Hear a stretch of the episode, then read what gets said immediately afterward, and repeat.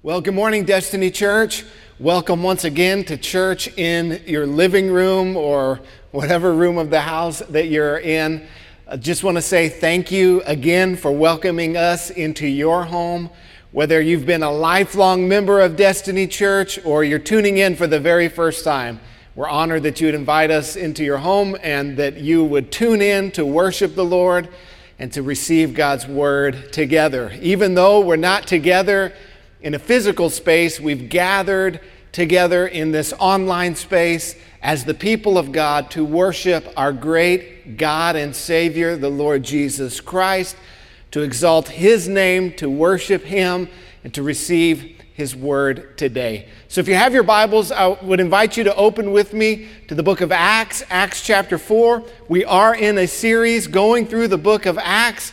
And what we found is that even though we started this series before this crisis, that even in the midst of this crisis, this book of the Bible, the book of Acts, continues to speak to us today. And what we're going to find is that we're continuing on a story that we started a few weeks ago, that this is the fourth part of this story.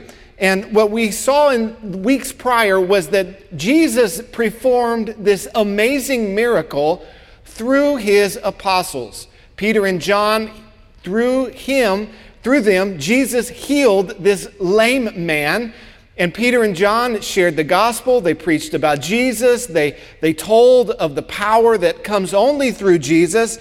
And then last week we saw that Peter and John were arrested because of their preaching and that they were charged and warned, You may not preach anymore in Jesus' name. That there was this violent opposition that was arising against the gospel. And, and they had threatened Peter and John, saying, You cannot tell anybody else about Jesus. And so today we're going to look at how the apostles responded. How did they respond to this hardship, this difficulty, this trial, this test? That they were in. And what we are going to find today is that it's not just about how they responded, but how they responded instructs us 2,000 years later as the church how we should respond as we right now find ourselves in the midst of a test, in the midst of a trial, in the midst of hardship. So it's not just about how they responded, but their response instructs us on our response. And so I know that wherever you're at today, that God's word is living, that it's active, and that God is going to speak to you in this time, in this season, that his word has been given to us and is profitable to us, and it's going to be a blessing to you today. So, Acts chapter 4 is where we're going to be, and we are going to jump right in today in verse 23. It says, When they were released, they were imprisoned, they were put on trial, they were warned not to speak in the name of Jesus. When they were released, they went to their friends and reported what the chief priests and the elders had said to them. And when their friends heard it, they lifted up their voices together and they prayed to God and said, Sovereign Lord, who made the heavens and the earth and the sea and everything in them who through the mouth of our father David, your servant, that you said by the Holy Spirit, Why do the Gentiles rage and the peoples plot in vain? The kings of the earth set themselves up, and the rulers were gathered together against the Lord and against his anointed. Verse 27 For truly in this city there were gathered together against your holy servant Jesus, whom you anointed, both Herod and Pontius Pilate, along with the Gentiles and the people of Israel, to do whatever your hand and your plan had predestined to take place. And now, Lord, look upon their threats and grant to your servants to be to continue to speak your word with all boldness while you stretch out your hand and heal and signs and wonders are performed through the name of your holy servant Jesus. And when they had prayed, the place in which they were gathered together was shaken, and they were all filled with the Holy Spirit, and continued to speak the word of God with boldness. Let's pray. Father, we thank you for your word. Lord, we thank you that your word speaks to us here today. Lord, that your word through the centuries has continued to instruct and to lead and to guide your people. Lord, your word is living and it is active. Lord, these aren't just words on the page. Lord, they're, they're, they're alive and, and they're being planted in our hearts today. So, Lord, just as you've been faithful to your bride, your church, throughout the centuries, Lord, we know that you're going to be faithful to us, your bride, the church, in this time and in this season that we find ourselves in. Lord, we know that you will be faithful to us, but God, our prayer is through this time that we would be faithful to you. Lord, that just as the apostles were faithful to proclaim your word with boldness, Lord, what it is that you have for us in this time and in this season, Lord, that we would be faithful in that as well. Father, speak to our hearts today and let us live for you. In Jesus' name, amen. Four things I want to point out to you today, four things from this text. And the first thing is in verse 24, and that is when they were released from prison, when they had been warned, when they had been threatened, what did they do? When they faced this hardship and this difficulty, where did they go? Who did they turn to? What did they do? The first thing they did is they went to their friends and they prayed.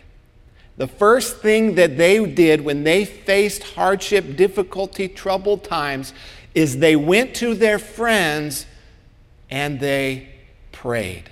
They got their friends together and they went to the Lord in prayer. And we need to know that when troubled times comes come in our lives, that where do we go?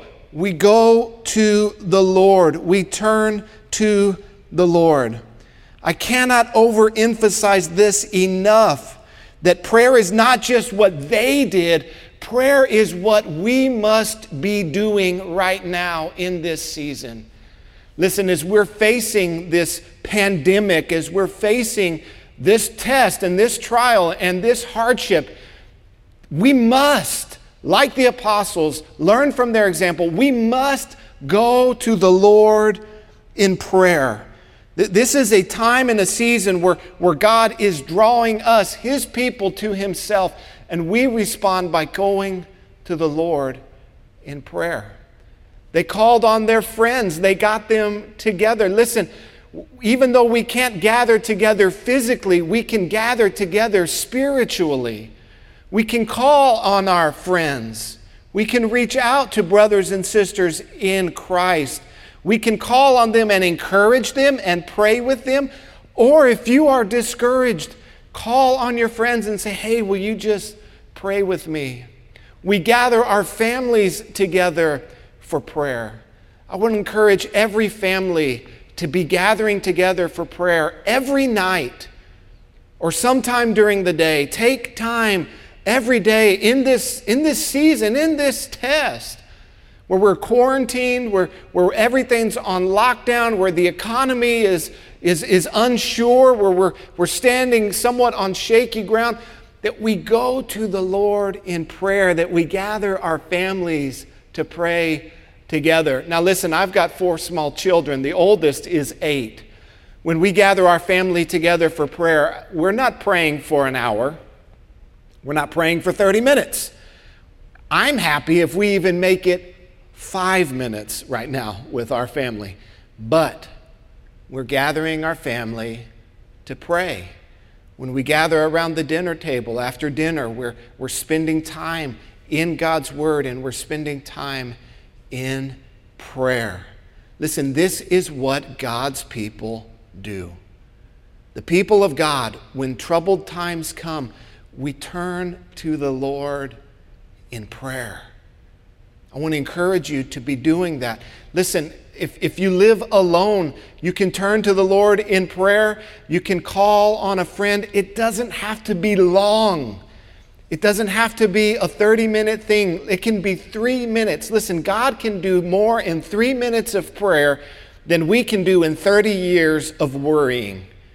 The book of Philippians, chapter 4, it says, Don't worry about anything, but pray about everything. In troubled times, we must go to the Lord in prayer. It is what we do as Christians. The second thing I want to show you is that they trusted in the sovereignty of God. As they turned to the Lord in prayer and they lifted up their voices together, they called out to the sovereign Lord. They trusted in the purpose, the plan, the sovereignty of God. What does it mean that God is sovereign? Well, as they address him, they begin to unfold this and unpack this. They address him, the sovereign Lord, who created the heavens and the earth. That God, you are our God, and, and you are the creator God, and you are all powerful, you are all knowing. Lord, that you have a plan and a purpose, that nothing, God, is outside of your control. The earth you have created, and the sea, and everything in them, because you are the sovereign Lord. It means that our God is the King, and that He is King over all, and that He sits on the throne and rules over all nations, all times, all peoples, every single circumstance. Nothing is outside of the control of God Almighty. They trusted in the sovereign plan and purpose of God. Listen, it means that God's plan and purpose will be accomplished. The fact that God is sovereign, it means that His plan and His purpose will be accomplished. And as they go on to talk about how God's sovereign plan has unfolded. They talk about how the, the people have come against Jesus. They talk about how the rulers, the, the king uh, in Jerusalem and, and, and, and Pontius Pilate from Rome, how they conspired together, together. These world powers came against Jesus and they put Jesus to death. But in their prayer, they say, God, they were working, they thought they were working against you, but they were only accomplishing what you had predestined to take place. Though in their wicked and evil hearts they thought they were working against your plan and purpose, little did they know that they were actually accomplishing your plan and your purpose. And what this shows us is that even what the enemy means for evil, that God is so good and God is so powerful and God is so in control that God takes what the enemy means for evil and he works it for the good of his people and for the glory of his name. And so we can boldly declare that no weapon formed against us shall prosper that what the enemy means for evil in our world, and certainly the enemy means for evil this coronavirus, this COVID 19, this economic collapse, certainly the enemy means it for evil. But what we as God's people know is that it is not beyond the control of God. That it's not that God's plan or purpose has failed. No, in all these things, we are more than conquerors because God will take even what the enemy means for evil, that God is even so big and so grand and so vast and so glorious that even He can redeem the fallen state of our world and take these horrible things and work them into His good and righteous and holy and perfect plan. Listen, this coronavirus, it did not come out of the blue. It is not a shock to God. No, it's actually a part of His plan because He is in control and He is sovereign. Just as the, the crucifixion of Jesus, the most horrific act in the history of mankind, as humanity united themselves against God and put the author of life on a cross and tried to kill him and did kill him, that even in that, on the other side is resurrection. That God's plan and purpose is so much bigger than the failures and the faults of humanity. That man's failures and our broken world, they do not thwart the purposes of God. Do you trust in the sovereignty of God? Do you trust that no matter what comes your way, God's plan and purpose will be accomplished? Do you trust in the sovereignty of God today? I want to encourage you to, to trust in God's perfect will and God's perfect plan and God's perfect purpose. That God is in control today. Trust in His sovereignty. You know, there are a lot of unknowns that we face right now. I wish I could tell you that in two weeks all of this is going to be over and that we can come back together and gather for worship. How I desperately long to gather the people of God and to gather with the people of God and exalt the name of God. And I wish I could say that in two weeks we could do it or in a month that we could do it. Listen, I don't know what the future holds. I don't know how long this is going to take. I don't know what, what our world is going to look like on the other side of this, uh, this crisis. I, I do not know. And there are so many unknowns, but listen, listen to me carefully. What we know as God's people is so much greater than what we don't know. What we know as the people of God is so much greater than the unknowns. And what we know is that God has a plan and God has a purpose, and His plan and His purpose will be accomplished. Yes, there are unknowns, but what I know is greater than what I do not know. And in that, I rest. In that, I find peace and security and comfort for my soul. So, number one, they gathered together with their friends and they took their petition before the Lord. They went to the Lord in prayer. Number two, they trusted in the good, the perfect, the sovereign plan of God. The third thing I want to show you from this passage is in verse 29. And in verse 29, as they prayed, they said, Now, Lord, look upon their threats and grant to your servants to continue to speak your word with all boldness. And Lord, that you would stretch out your hand and heal and perform signs and wonders through the name of Jesus. It's so curious to me what they pray for. They do not come to the Lord and say, Lord, would you please silence the threats? Lord, those who are opposing us and persecuting us, Lord, would you deal with them and move them out of the way? No, they do not pray for God to change the external circumstance. Instead, they pray that they would remain faithful in the midst of the trial. And this is because they trust in the sovereignty of God. And the third point is that prayer changes us, not God. Prayer changes us, not God. Sometimes we think that prayer is how we get God to do what we want. Sometimes we think that prayer is how we change God's will and align God's will with our will, but that is not the purpose of prayer.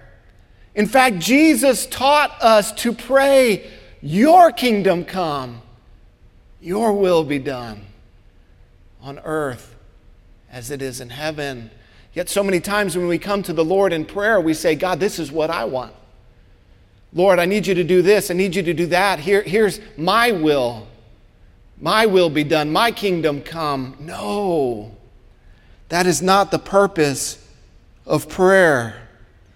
You know, this is Holy Week, and Friday we're celebrating Good Friday, and next Sunday we'll be celebrating Easter, Resurrection Sunday. And, and on that evening before Good Friday, that, that Thursday evening, as Jesus went to the Garden of Gethsemane and as he was about to approach the cross, he enters into what? Well, an intense time of prayer. When we face trouble, when we face trial, when we face circumstances that, that are pressing upon us, what do we do? What do God's people do? We go to the Lord in prayer. And so Jesus goes to the Father in prayer. And it is, I believe, probably the most intense time of prayer there has ever been. As it says, he prayed with such fervency and intensity that his sweat turned to blood that he prayed so hard, he labored so hard in prayer that he began to sweat drops of blood. And in Matthew chapter 26, verse 38, he, it says, He went to his disciples and he said to them, My soul is consumed with sorrow to the point of death. Stay here and pray with me. So, just as the apostles in the future, they, they gather with their friends in a time of trouble and they go to the Lord in prayer, so Jesus as well is gathering his friends together in this deep, dark moment in his life, facing the cross, his soul being crushed to the point of death under the weight of what he will endure for your sake and my sake. And he gathers his disciples and he says, Pray with me. Pray with me. We know, of course, the disciples fell asleep. Yet, Jesus still goes to the Lord in prayer and he is pleading with the Father. And what is Jesus' prayer? It says, going a little further, he fell face down and prayed, My Father, if it is possible, let this cup pass from me. But at the end of his prayer, what is his resolution? What does he resolve? At the end of his prayer, Jesus says this Yet, not as I will, but as you will. Lord, if there is any way for this cup to pass from me, let this cup pass from me. Nevertheless, not my will, but yours be done. You see, prayer is not how we change God, prayer is how God changes us. Prayer is how we align our soul with God's heart.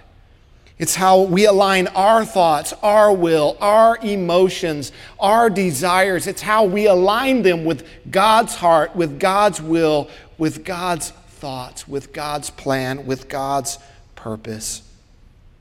Notice that the apostles, they do not pray for God to change the external circumstances, which is honestly what I would be praying for.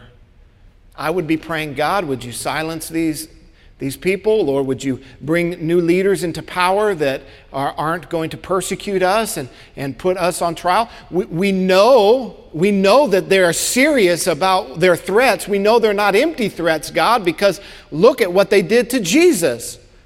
Yet they are not praying for the external circumstance. They're not praying for God to change their situation and circumstance. Why? Because again, they trust in the sovereignty of God. And so they say, if God, if you have allowed this, then we trust that it is part of your good and perfect and sovereign plan. So they don't pray for God to change the external circumstances. They say, if God has allowed this, we will trust in Him and we will trust in His plan. Yet, what is it that they pray for? They pray that in the midst of the hardship, that they would remain faithful to God that they would remain strong, that God would grant boldness to them, that God would work miracles through them in the face of the opposition and the persecution and the hardship. And I would submit to you, dear brothers and sisters, that this is what we should be praying for in this time as well.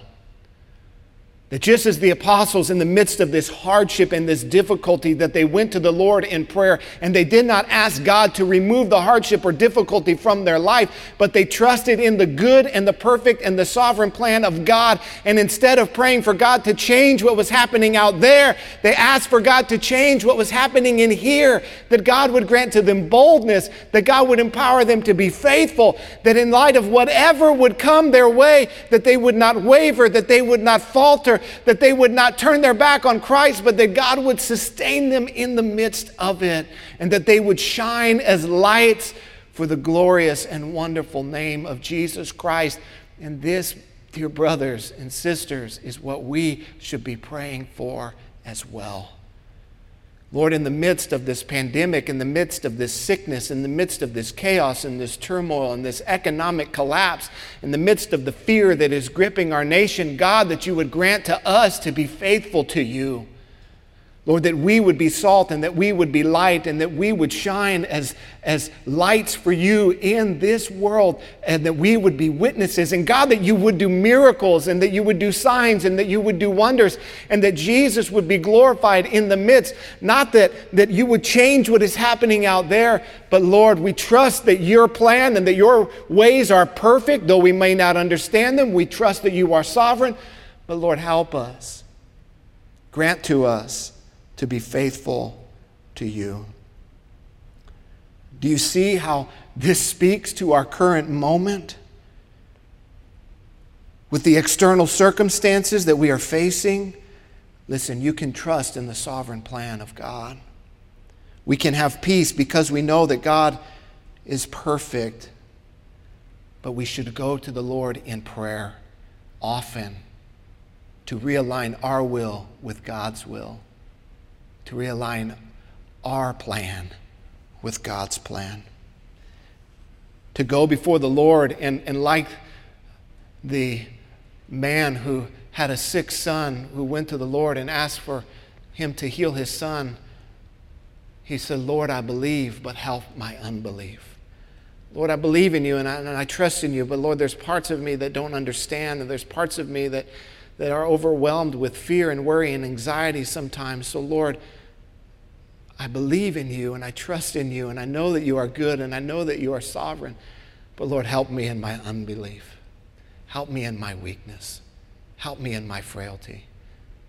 And what do we know? We know that the Lord is an ever present help in our time of need.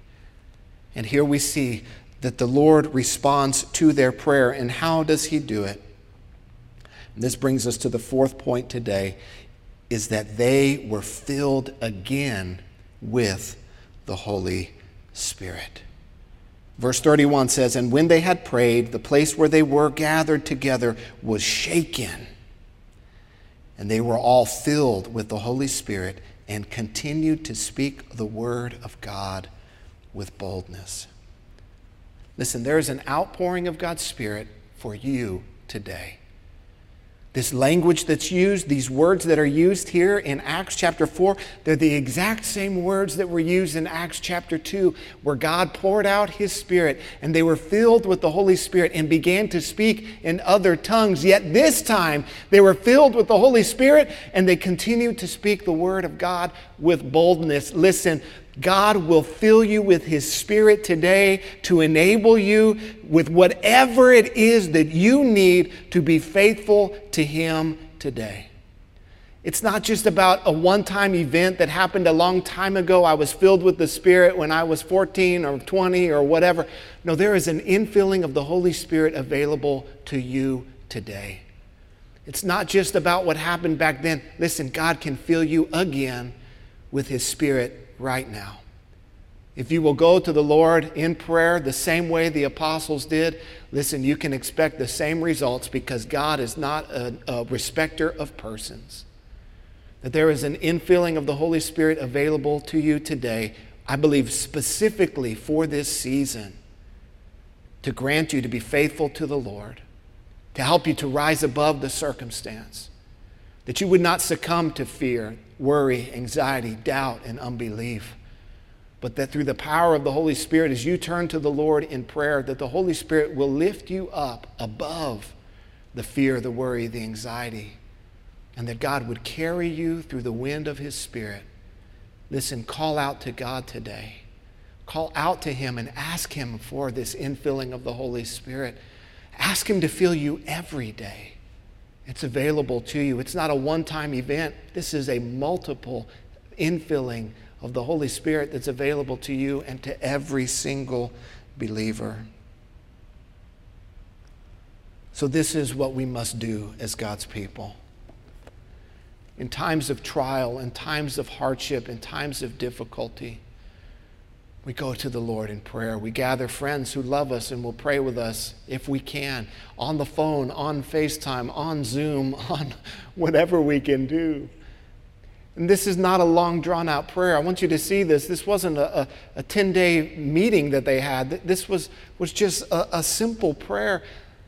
Lord, we trust in you, we trust in your sovereign plan. And Lord, help us to remain faithful to you and to speak your word with boldness. Listen, we must engage the Spirit. We must enter into God's presence. We, we must not only be tuned into what's happening in the natural, we must go to the Lord in prayer. We must trust in the sovereign plan of God and in the goodness of God. And that even though God's thoughts are beyond our thoughts, we still say, Lord, today I'm choosing to trust in you. Lord, I don't understand what is happening in the world, but I trust that you will work it for my good and for your glory. And Lord, help me to be faithful. Help me to live a righteous and holy life and to be a witness in this time and in this season. And if you will do that, you can expect a fresh outpouring, a fresh infilling of the Holy Spirit in your life to enable you, to empower you to live the life God has called you to live. Amen. Let's pray. Father, we thank you for your word. We thank you that you speak to our hearts. Lord, I thank you for the people of God, Destiny Church, that have assembled here today. Lord, though our heart's desire is so much so to be together in the same physical space, we trust in you. We trust in your plan. We trust in your purpose. Lord, though these external circumstances are not what we would choose, we submit our will and we say, Not my will, but yours be done. We say, Your kingdom come and your will be done. So, Lord, help us. Help us in this moment of need. We are a needy people. Lord, the marriages, that you would strengthen them today. Lord, that husband and wife would not be at each other's throats, Lord, but that they would come together in love and unity. Lord, that children would obey their parents and respect their parents. Lord, that fathers and mothers would love and care for their children and that we would see them as a blessing and not as a burden. Lord, for those that live alone and feel isolated, Lord, that a special, uh, tangible, felt presence from you would fill their home right now. Lord, that they would be aware of your presence. That even though they are separated from the people that they love, we are never separated from you. Would help us to be faithful to you in this time and in this season. And may you be glorified in our lives and in our world. It's in the mighty name of Jesus that we pray. Amen.